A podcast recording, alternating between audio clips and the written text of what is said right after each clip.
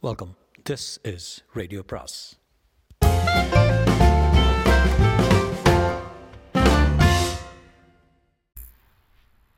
அனைவருக்கும் அன்பு வணக்கம். சாண்டில்யனின் கடற்புறா பாகம் மூன்று அத்தியாயம் எழுபது. மகள் தந்த விளக்கம். மூசி நதி போரின் மத்தியிலே பயங்கர ஒலிகளுக்கிடையே நடுநெற்றியில் அம்பு தாக்கியதால் நினைவிழந்து தனது போர்க்கள தளத்திலே விழுந்துவிட்ட ஜெயவர்மன் கண் விழித்தபோது புத்தம் புது சூழ்நிலையில் இருந்தபடியால் திறந்த தன் கண்களையே நம்ப முடியாமல் திரும்பவும் மூடிக்கொண்டான். சீனத்து வான வெடிகளின் பேரொலிகளோ தீப்பிடித்த மரக்கலங்களின் பலகைகள் வெடித்த பயங்கர சப்தங்களோ இளையபல்லவனுடைய கொள்ளைக்கார மாலுமிகள் எழுப்பிய கூச்சல்களோ கடல்புறாவின் தளத்தின் பெருவி பெருவிற்களிலிருந்து சரமாரியாக எழுந்து அம்பு வேல் கூட்டங்களின் விர் விர் என்ற சீரல்களோ அதே சமயத்தில் நடுநிலை நடந்த போரின் விளைவாக நகரத்துக்குள் எழுந்து கொண்டிருந்த சலசலப்போ எந்த அறவும் கேட்காமல் மிக அமைதியான நிலைமை தன்னை சூழ்ந்திருப்பதை அவன் கண்டான்.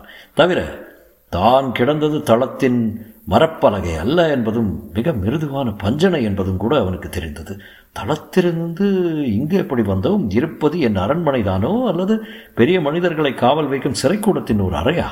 போரின் முடிவு என்னாயிற்று என்று கண்ணை மூடிய வண்ணமே ஜெயவர்மன் தன்னை கேட்டுக்கொண்டான். அந்த கேள்விகளின் விளைவாக சிந்தையை சிறிது கசக்கி பிழிந்து உண்மையை தெரிந்து கொள்ளவும் முயன்றான். தான் தளத்தில் விழுந்த பிறகு தனக்கு ஏற்பட்ட உணர்ச்சிகள் கனவுகள் பிரமைகள் ஆகிய பலவற்றை ஒன்று கூட்டி பார்த்தான். நினைவிழந்த பிறகு தன் காதுகளில் நகரப்பகுதிகளில் இருந்து பெரும் கோஷம் கேட்டது போன்ற பிரமை இருந்தது. அவருக்கு கனகமணி கதவுகளின் மணி மணிகள் கனகனவென்று பலமுறை சப்தித்ததால் கதவுகள் திறந்து திறந்து மூடப்பட்டதாக தான் எண்ணியதும் நினைவுக்கு வந்தது. மற்றபடி எல்லாம் கலந்த விவரிக்க முடியாத பெரும் கூச்சல் காதில் விழுந்ததாக தெரிந்தது. பிறகு ஏதும் நினைப்பில்லை. தன் கண்ணெதிரே மனக்கண்ணெதிரே யாரோ சிலர் வந்து போய்க் கொண்டிருப்பதாக ஒரு பிரமை மட்டும் இருந்தது. சிந்தையை கசக்கியதில் தெரிந்தது அவ்வளவுதான். இவற்றிலிருந்து திட்டமாக எதுவும் தெரிந்து கொள்ள முடியாததால் சிறிது படுத்திருந்த இடத்தில் அசைந்தான். அசைந்த அவன் உடல் பஞ்சு போன்ற வெண்மையான எதன் பேரிலோ உராய்ந்தது. அடுத்த வினாடி சில தளிர் விரல்கள் விரல்கள் அவன் கண்கள் மீது தவழ்ந்தன. இன்னும் சில அவன் குழலை மிக மிருதுவாக தள்ளிவிட்டன. ஜெயவர்மன் தன் கையை உயர்த்தி கண்கள் மீது தவழ்ந்த விரல்களை பிடித்து கொண்டான். அந்த விரல்கள் அளித்த ஆதரவை அவனால் விவரிக்க இயலவில்லை. ஆயுளில் எப்பொழுதோ கண்டிருக்கிறான் இதே மாதிரி விரல்களை. அவையேதான் அவையேதான் என்று முணுமுணுத்த ஜெயவர்மன் மெல்ல அந்த விரல்களை தன் கையால் அகற்றி வருடிய வண்ணம் கண்களை திறந்தான். அவன் பக்கத்தில் அவனை கவலையுடன் பார்த்த வண்ணம் மஞ்சள் அழகி உட்கார்ந்திருந்தாள் கவலை பாய்ந்த அந்த தருணத்திலும் அந்த கண்களில் எத்தனை மென்மை இருந்தது என்பதை பார்த்து ஜெயவர்மன் இதழ்களில் வருத்த புன்முறுவல் ஒன்று பறந்தது. ஜெயவர்மன் கண்களை திறந்ததும் மஞ்சள் அழகின் வதனத்தில் ஆறுதலின் சாயை படர்ந்ததன்றி அவன் ஆஸ்வாச பெருமூச்சொன்று விட்டார். அவள் முகத்தில் ஏற்பட்ட ஆறுதலை கண்ட ஜெயவர்மன் உள்ளம் கூட நெகிழ்ந்தது. அவன் முகத்தில் அன்று வரை யாரும் காணாத அன்பு கனிந்தது. எத்தனை செங்கோலை பிடித்தாலும் தனது மகளின் மலர் விரல்களை பிடிப்பதில் இருக்கும் ஆனந்தம் உலகத்தில் இல்லை என்பதை அவன் புரிந்து கொண்டான். எந்த மனிதனுக்கும் எப்பேற்பட்ட கொடியவனுக்கும் வாழ்க்கையில் ஒரு நாள் தெளிவு ஏற்படுகிறது. அந்த தெளிவை அடைந்த ஜெயவர்மன் தனது மகளை நோக்கி மகளே என்று மெல்ல அழைத்தான். பதிலுக்கு மஞ்சள் அழகி புன்முறுவல் செய்தான். அந்த புன்முறுவலில் சந்துஷ்டி இல்லை வருத்தம் நிரம்பி நின்றது. அவள் விழிகளில் இரண்டு நீர்த்துளிகள் திரண்டு நின்றன. அவை அவன் நெற்றியில் பொட்டு பொட்டாக உதிர்ந்தன. ஜெயவர்மன் அவள் துக்கத்தின் காரணத்தை புரிந்து கொண்டான். அதிலிருந்து தனது நிலையையும் புரிந்து கொண்டான். அப்படி புரிந்து கொண்டு புன்னகையை பூத்தான். மகளிடம் இருந்து ஆசை மலைவேல் மலை போல ஏற்பட்டுவிட்ட நஷ்டத்தை தூசி போல நினைக்க வைத்தது. அவள் கண்கள் அவள் கண்களை அவன் கை துடைத்தது. இன்னொரு கை அவள் விரல்களை பற்றியபடி கிடக்க ஜெயவர்மன் மீண்டும் ஆசையுடன் அழைத்தான். மகளே என்று அப்பா. மஞ்சள் அழகியின் குரல் மெதுவாகவும் மிருதுவாகவும் வந்தது.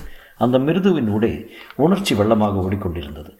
அந்த ஒரு சொல் மிக இன்பமாக விழுந்தது ஜெயவர்மன் செவிகளில். எத்தனையோ விருதுகளை சொல்லி தனது குறுநில மன்னர்கள் அழைத்தபோது கூட கிடைக்காத இன்பம் மகளின் அப்பா என்ற ஒரு சொல்லில் இருப்பதைக் கண்ட ஜெயவர்மன் தான் ஏதோ புது சாம்ராஜ்யம் ஒன்றை பிடித்து விட்டதாகவே நினைத்தான். ஆகவே சற்று அலட்சியத்துடனே உரையாடலை தொடங்கி வருந்துவதற்கு என்ன இருக்கிறது மகளே? என்றான் குரல் தழுதழுக்க. ஒன்றுமில்லை என்றால் மஞ்சள் அழுகி. அவன் குழல்களை கோதிக்கொண்டே போரின் முடிவு என்று தன் கண்களை மெல்ல உயர்த்தி மஞ்சள் அழகியின் கண்களை சந்தித்தான் ஜெயவர்மன். மஞ்சள் அழகி அவன் கண்களை சந்திக்க மறுத்தாள். தலையை மேலும் கீழுமாக ஒருமுறை அசைத்து ஜெயவர்மன் நினைத்தது சரி என்பதை உணர்த்தினாள். ஜெயவர்மன் கண்கள் வியப்பால் மலர்ந்தன. உள்ளே உறங்கி கிடந்த வீரம் மீண்டும் தலை தூக்கியதால் வியப்பு வியப்புடன் சொன்னான் அவன். மகளே இது ஏதோ இந்திரஜாலம் போல் இல்லையா?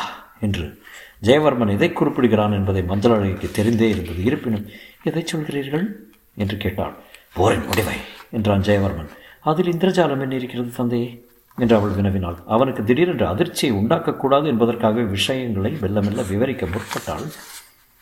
ஆகவே ஜெயவர்மன் இந்திரஜாலம் இல்லாமல் என்ன மகளே? ஸ்ரீ விஜயத்தின் தலைநகரை பிடிப்பதென்றால் அது ஒரு நாள் போரில் பிடிப்பதென்றால் அது மனித சக்திக்கு மீறிய மீறிய காரியம் என்று உனக்கு புலப்படவில்லையா? என்று வினவினான் ஸ்ரீவிஜயம் ஒரு நாள் போரில் பிட பிடிபடவில்லை அப்பா இந்த நகரிலேயே மூன்று நாள் போர் நடந்தது. இருபுறத்திலும் சேதம் அதிகம். நமது வீரர்கள் மிக திறமையுடன் பாதுகாத்தார்கள் நகரத்தை என்று கூறினாள் மஞ்சள் அழகி அப்படி அவள் சொன்னபோது அவள் குரலில் சிறிது பெருமை கூட இருந்ததை கவனித்தான் ஜெயவர்மன். என்ன மாறினாலும் ஜெயவர்மன் மகள் ஜெயவர்மன் மகள்தான் என்று உள்ளூர திருப்தி அடைந்து சொல்லிக் கொண்டால் அவன் அதை தொடர்ந்து மேலும் விவரம் அறிய கேட்டான். மூன்று நாட்களா போர் நடந்தது என்று. ஆம் என்றாள் மஞ்சள் அழகி மஞ்சள் அழகி ஏனுப்பா? மூசி நதி போரை நான் கவனித்தேன். அந்த இளைய வல்லவன் ம். போரில் அசுரனம்மா ஆம் பெரிய தந்திரசாலி கூட. ஆமாம் எனது இருபத்தைந்து மரக்கலங்களைத்தான் துணிகரமாக தாக்கி தூக்க தோற்கடித்தான். ஆனால் நதி முகத்வாரத்தின் இரு கரைகளிலும் நான் நிற்க வைத்திருந்தேனே சுமார் ஐம்பது மரக்கலங்களை. அவை என்னவாயின அவற்றையும் தனது ஆறு மரக்கலங்களை கொண்டு அழித்து விட்டான் இளையபல்லவன் என்று வினவினான் ஜெயவர்மன். மஞ்சள் அழகி கேள்விக்கு உடனே பதில் சொல்லவில்லை. சிறிது நேரம் சிந்தித்தாள். கடைசியில் சற்று பெருமையுடன் சொன்னான் அப்பா ஸ்ரீவிஜயம் போன்ற சாம்ராஜ்யத்தின் தலைநகரை உடைக்க கடல் புறாவும் ஆறு போர்க்களங்களும் போதுமா? ஒரு காலம் போதாது. உங்களை வெற்றி கொண்டவை மரக்கலங்கள் அல்ல ஒரு மனிதர் வெற்றி கொண்டார் என்று. அந்த மனிதர் யார் என்பதையும் அந்த மனிதருக்கும் தன் மகளுக்கும் உள்ள உறவு என்னவென்பதையும் உணர்ந்திருந்த ஜெயவர்மன் புன்முறுவர் கொண்டான். இருப்பினும் கேட்டான் அந்த மனிதர் யார் என்பது புரிகிறது மகளே இருப்பினும். அவர் எப்படி இந்த தலைநகரை பிடித்தார்? விளங்கச் சொல்வார்களே என்று மஞ்சள் அழகின் அழகிய வதனத்தில் சிந்தனை ரகி ஓடியது. அப்பா ஸ்ரீவிஜயம் இந்த மூன்று நாள் போரில் ஜெயிக்கப்படவில்லை. அதற்கான வேலை தொடங்கி வருஷம் ஒன்றாகிறது. இதன் வீழ்ச்சிக்கான ஒவ்வொரு படியும் திட்டமிட்டு கட்டப்பட்டது. அந்த திட்டத்துக்கு உதவியும் நிரம்ப கிடைத்தது. திட்டம் வகுத்தவர் கீழ்த்திசை நாடுகளிலே சிறந்த அறிவாளி அவர் நாட்டு மக்கள் கலிங்கத்தில் அடைந்த நஷ்டம் கஷ்டம் அவரை கலிங்கத்துடன் பகைமை கொள்ளச் செய்தது. கலிங்கத்துடன் நாம் கொண்டிருந்த நட்பு மீது பகைமை கொள்ளச் செய்தது. கலிங்கத்தின் கடற்படையின் பலத்தை உடைக்க அவர் திட்டமிட்டு ஓராண்டு காலத்திற்கு மேலாகிறது. கலிங்கத்தின் மரக்கலங்கள் பல அவரால் பிடிக்கப்பட்டன என்று உங்களுக்கு தெரியும் என்று மஞ்சள் அழகி தந்தையின் மீது தனது கண்களை ஓட்டினான் ஆம் தெரியும் என்றான் ஜெயவர்மன். அந்த மரக்கலங்கள் எல்லாம் அழிக்கப்படவில்லை. பின் என்னவாயினா ஸ்ரீவிஜயத்தின் கரையிலும் எதிர்கரையிலும் உள்ள தமிழர்களின் குடியிருப்புகளுக்கு பரிசாக கொடுக்கப்பட்டன. ஜெயவர்மன் உள்ளத்தில் விஷயம் மெல்ல மெல்ல தெளிவோட தொடங்கியதற்கு அறிகுறி முகத்தில் தெரிந்தது. புரிகிறது மகனே புரிகிறது. நான் எத்தனை குருடனாக இருந்து விட்டேன் என்று உணர்ச்சியுடன் கூறினான். மஞ்சள் அழகியும் உணர்ச்சியுடன் சொன்னான் ஆம் தந்தையே கலிங்கத்தின் போர்க்களங்கள் நம் நாட்டின் பல பகுதிகளில் உள்ள தமிழர் குடியிருப்புக்கு சென்று அங்கு பழுது பார்க்கப்பட்டன அங்குள்ள தமிழர்களுக்கு கடற்போர் பயிற்சியும் ரகசியமாக அளிக்கப்பட்டது.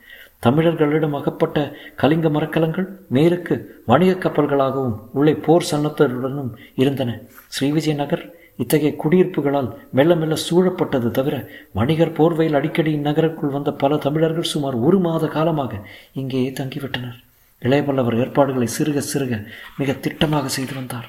அது மட்டுமல்ல சொல் மகளே மலையூரை விட்ட பிறகு ஒன்றரை மாத காலம் நாங்கள் இங்கிருந்தோம் தெரியுமா? தெரியாது சொல்.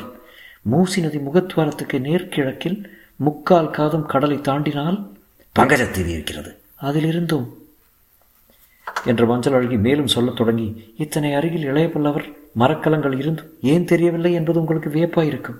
இளையபல்லவர் மூசி நதிக்கு எதிரில் மரக்கலங்களை நிறுத்தவே இல்லை.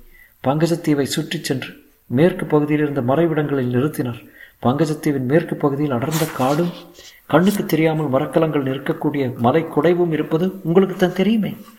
இளையபல்லவர் ஒவ்வொரு மலை குடைவிலும் ஒவ்வொரு மரக்கலத்தை நிறுத்தினார். அப்படியும் மீதாய் மீதியாகி இடமில்லாது இருந்த இரு மரக்கலங்களை வணிக கப்பல்களாக ஓடவிட்டார்.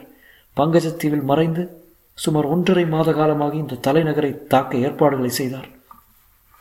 வணிகர் போர்வை ஒற்றர்களை அனுப்பி மூசி நதியில் அலைகள் உட்புகுந்து பாயும் இரவு நாழிகைகளில் தாமே பலமுறை படகுகளை செலுத்தி வந்து பார்த்தார். கடற்புறா இன்று கடல் அலையில் நதிக்குள் நுழைந்த சமயம் அதைத் தொடர்ந்து மற்ற மரக்கலங்கள் வந்த நேரமெல்லாம் அவரால் நிர்ணயிக்கப்பட்டன. இவை மட்டுமல்ல தந்தையே அனபாயரை இந்த சமயத்தில் ஸ்ரீவிஜய மாநகரின் வடக்கெல்லையின் படையுடன் இறங்கச் செய்ததும் சோழ நாட்டு போர்க்களங்களையும் இங்குள்ள குடியிருப்பு தமிழர்களிடம் ஏற்கனவே அளித்த போர்க்களங்களையும் கொண்டு தாங்கள் மூசி நதி முகத்துவாரத்தில் கரைகளில் நிறுத்திய ஐம்பது மரக்கலங்களை அழித்ததும் எல்லாம் அவர் செய்கைதான். கடற்படையின் பெரும்பகுதி முகத்துவாரத்தில் தாக்கப்பட்டதாலும் நதியின் உட்புறம் இருந்த போர் அரணை கடல்புறா தகர்த்து விட்டதாலும் அனபாயர் நகரத்தை வடக்கில் தாக்கியதாலும் உள்ளே இருந்து தமிழ் ஒற்றர்களை விளைவித்த குழப்பத்தாலும் நமது என்று விவரித்துக் கொண்டே போன மஞ்சள் அழகி பேச்சை சட்டென்று பாதியில் நிறுத்தினான். நமது மக்களை செய்த புரட்சியாலும் இம்மாநகர் வீழ்ந்தது. சொல் மகளை. உண்மையை பயப்படாமல் சொல். என்னை வீழ்த்தியது என் கொடுங்கோல் என்கிறாயா? சொல்லதை. ஆனால் இத்தனையும் என்னை வீழ்த்தவில்லை. தெரியுமா? என்றான் ஜெயவர்மன் தனது வீழ்ச்சியை பற்றி கூட லட்சியம் செய்யாமல். வேறு எது வீழ்த்தியது தந்தையே? ஏதோ கேட்க வேண்டுவதற்காக கேட்டாள் மஞ்சள் உனக்கு செய்த அநீதி மகளே. உன் தாய்க்கு நான் செய்த துரோகம். அவளிடம் நான் உயிரை வைத்திருந்தேன். நமது குல தர்மப்படி அவளை மணந்தேன். இருப்பினும் பல விஷயங்களில் துணிவுள்ள எனக்கு ஒரு சீனத்து பெண்ணை ராணியாக அரணையில் அமர்த்த துணிவில்லை. ஆகவே திருமணத்தை மறத்தேன். உன்னையும் துறந்தேன். அந்த அயோக்கியன் பலவர்மன் எத்தனை அதிர்ஷ்டசாலி. நீ விளையாடி வளர்ந்ததையெல்லாம் பார்த்தானே. என்று உணர்ச்சி வேகத்தில் பேசிய ஜெயவர்மன் ஆயாசத்தில் சிறிது பேச்சை நிறுத்தி நெற்றியில் கையை வைத்தான். அங்கு கையை வைக்காதீர்கள் இன்னும் புண் ஆறவில்லை என்றாள் மஞ்சள் அழகி. அதை பற்றி கவலைப்படாத ஜெயவர்மன் கவலைப்படாத மகளே இன்னும் ஜெயவர்மனை அவர்கள் வெற்றி கொள்ளவில்லை. இந்த மாநகர் வீழ்ச்சி சாவகத்தில் பெரும் கிளர்ச்சியை உண்டு பண்ணும் சைலேந்தர்களின் ஆதி இடம் சாவகத்தீவு. அங்கே எனது பெரும் படை இருக்கிறது. ஸ்ரீவிஜய மாநகர் வீழ்ச்சியைக் கண்டு அது வாழாவிருக்காது என்று கூறிக்கொண்டே மேலும் ஏதோ பேசப்போன அவன் உதடுகளில் சொற்கள் உறைந்து போயின. கண்களில் பழைய கொடுமை ஏறியது. வாயிற்படியை நோக்கிய அவன் விழிகள் கோபச் சுவாலையை வீசின. இளையவல்லவன் அந்த அறையின் வாயிற்படியில் நின்று கொண்டிருந்தான். இளையவல்லவனை அவன் அன்று வரை நேருக்கு நேர் பார்த்ததில்லை. என்றாலும் தான் அக்ஷயமுனை சென்றது சென்றிருந்த போது தனது மகளும் மற்றொரு மற்றோரும் தந்த விளக்கத்தை விவரமாக நினைவில் பதித்து கொண்டிருக்கின்றதால் வாயிற்படியில் நின்றவன் யார் என்பதை வினாடி நேரத்தில் புரிந்து கொண்டான். அப்படி வந்தவன் யார் என்பதை ஊகித்து கொண்டதால் ஏற்பட்ட கோபம் விரைவில் வியப்புக்கு இடம் கொடுத்தது. உள்ளே வர அனுமதி உண்டா? என்றான் இளையவல்லவன். அவன் கேள்வியில் வெற்றியின் வீராப்பு இல்லை பணிவு இருந்தது. அந்த பணிவுக்கு காரணம் விளங்கவில்லை ஜெயவர்மனுக்கு. விளங்கிய போது ஜெயவர்மன் வியப்பின் எல்லையை அடைந்தான். தொடரும்.